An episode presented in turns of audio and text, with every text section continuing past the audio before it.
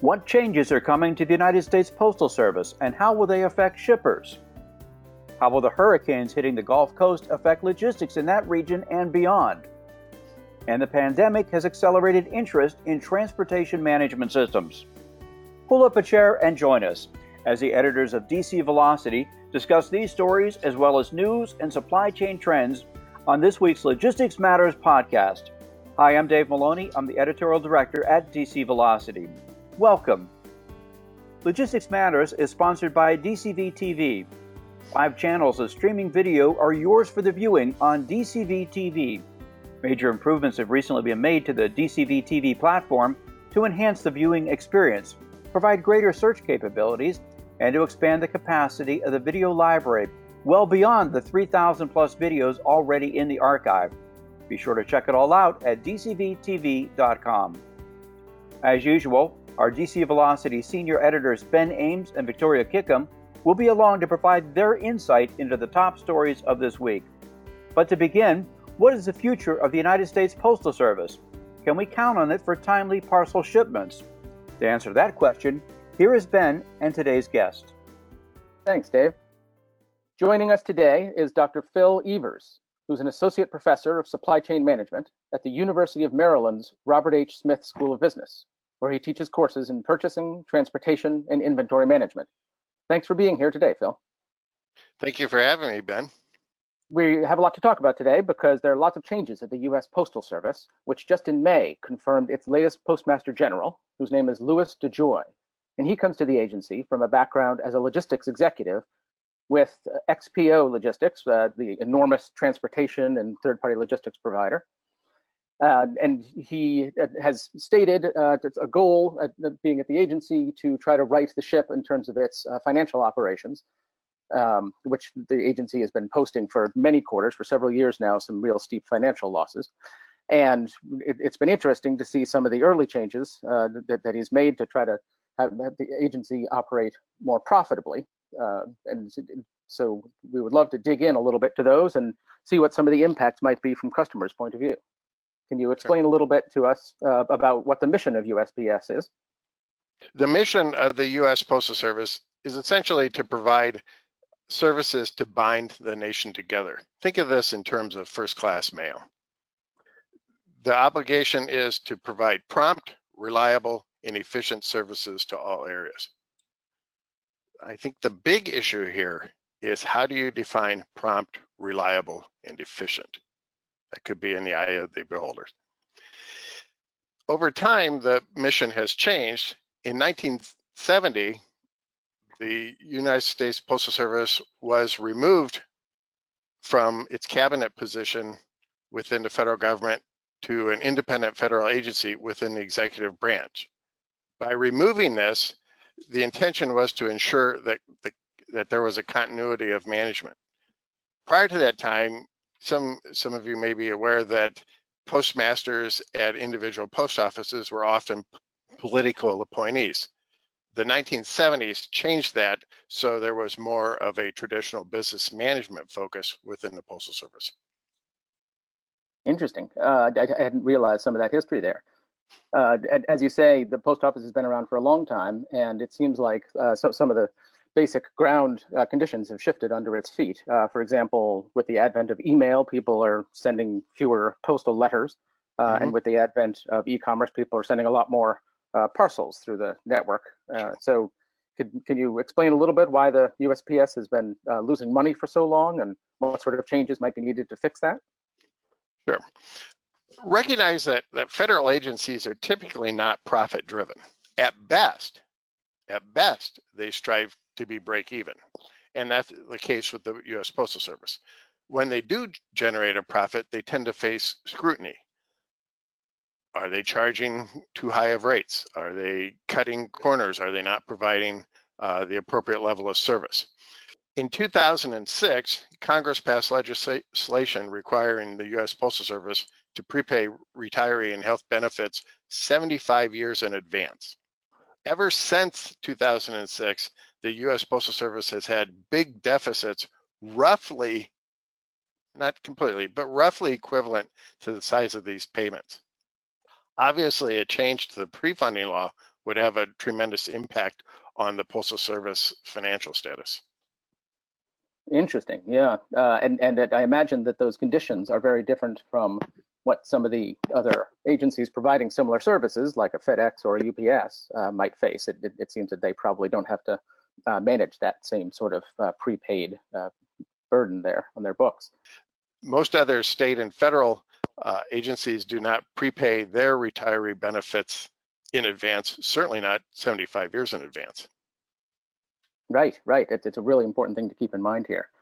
Uh, are there other factors that come into play on, on how the agency performs, and, uh, and and how might those impact the service that people see?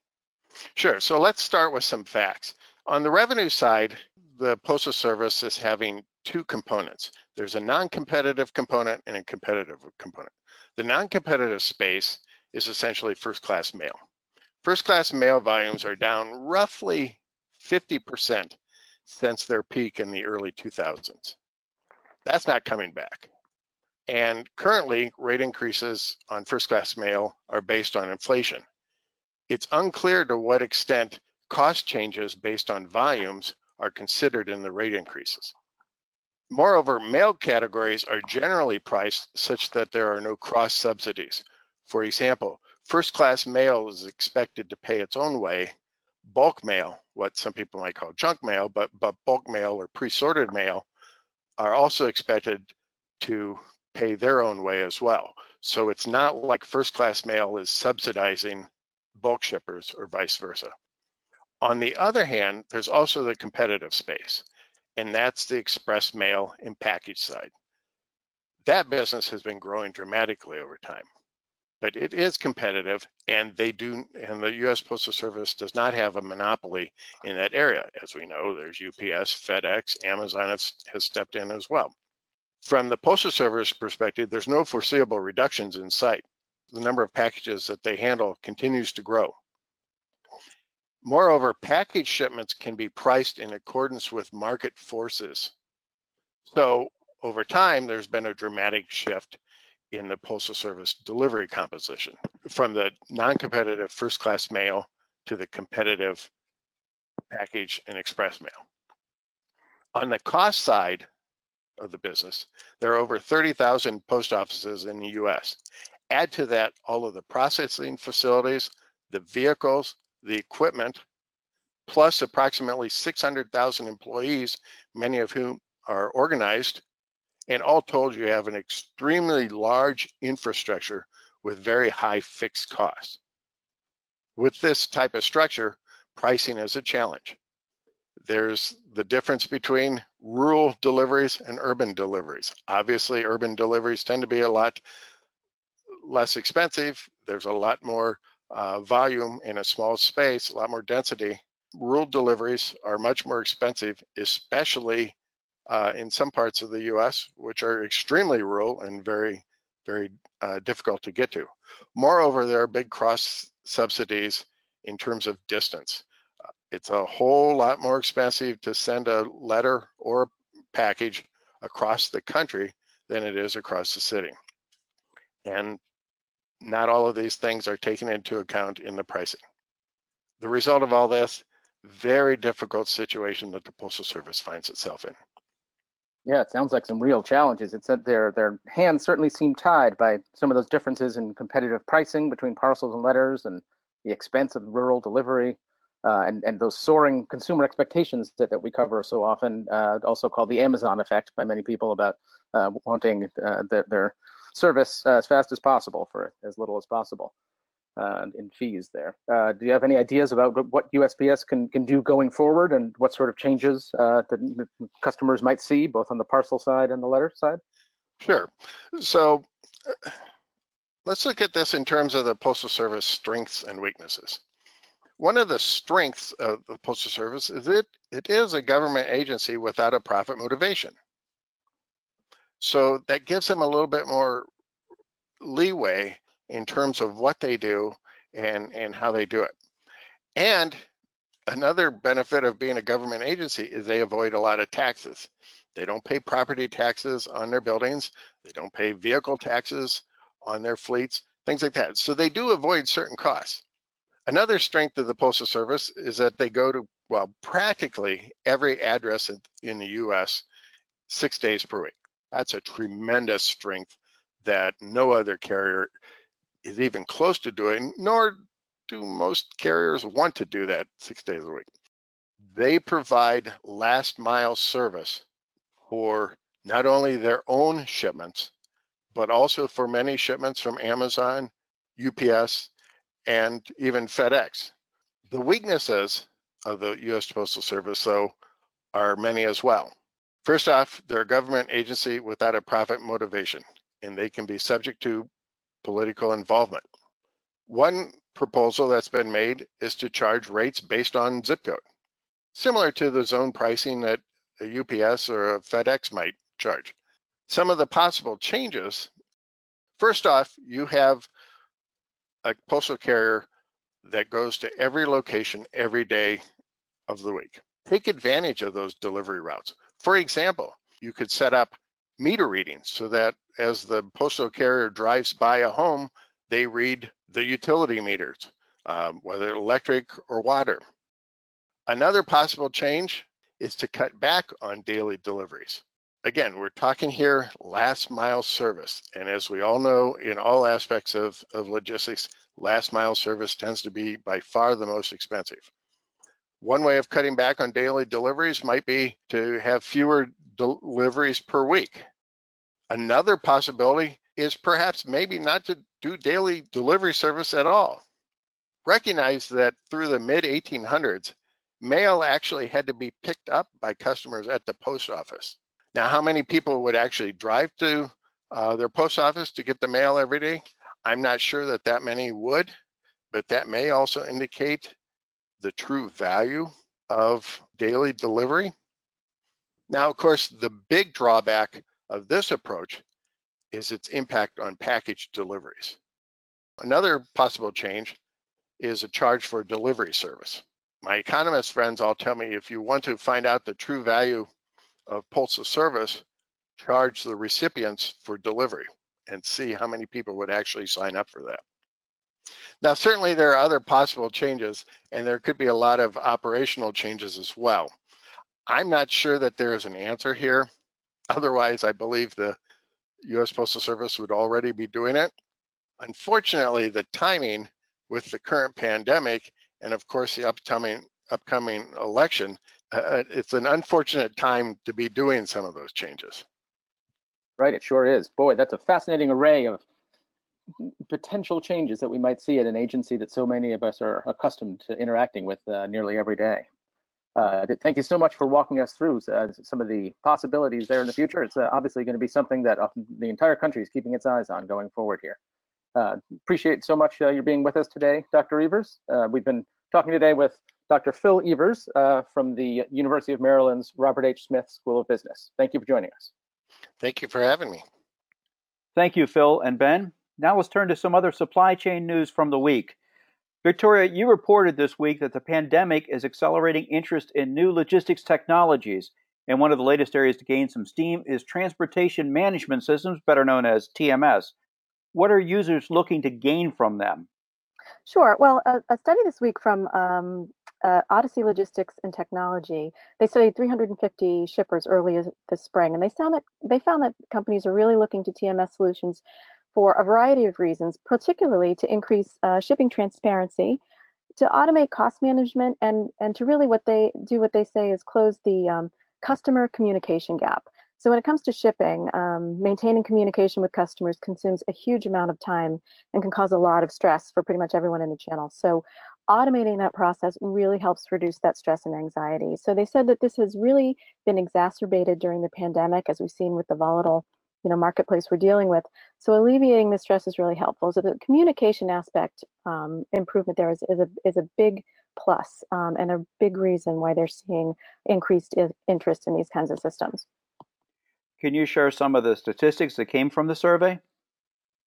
Absolutely. So a couple of things stood out to me. So first, the researchers found that nearly two-thirds of respondents, about sixty-five percent, Um, said that particularly um, having cloud-based access to shipping operations is either critically important or very important, considering the effects of COVID nineteen on logistics operations. So that really shows that, you know, what's going on recently, um, you know, they really want access to, to that information. Second, as the pandemic continues, they found that more than half of respondents said they're likely to reassess integrating a, t a cloud-based T M S.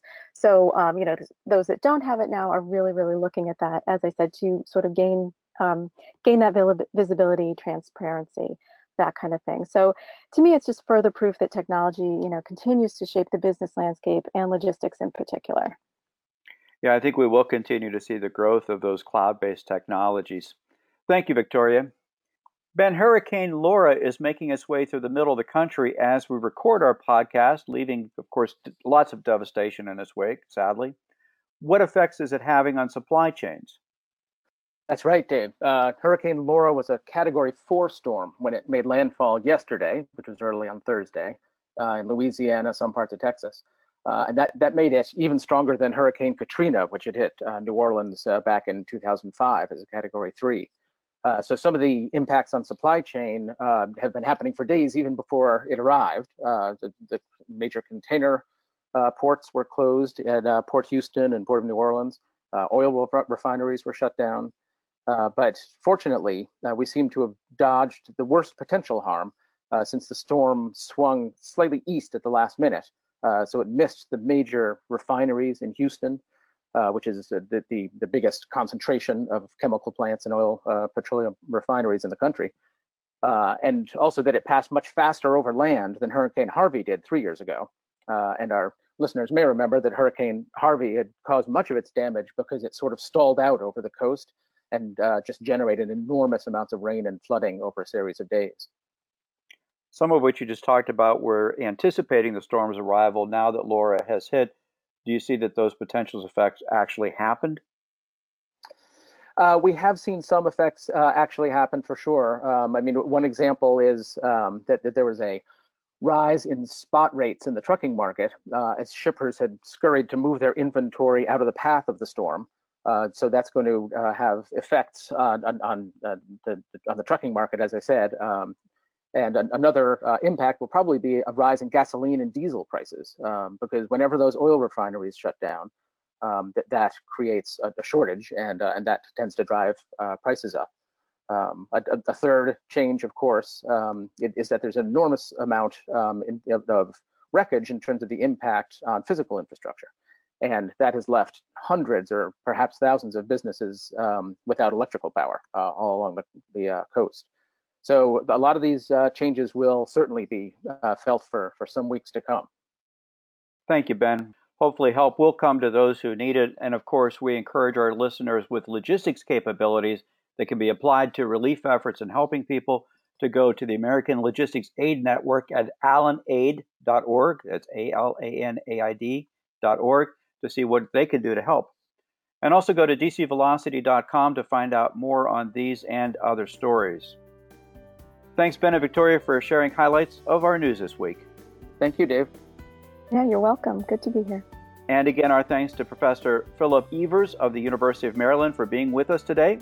We encourage your feedback on this topic and our other stories. You can email us at podcast at D C velocity dot com. And a reminder that Logistics Matters is sponsored by D C V T V.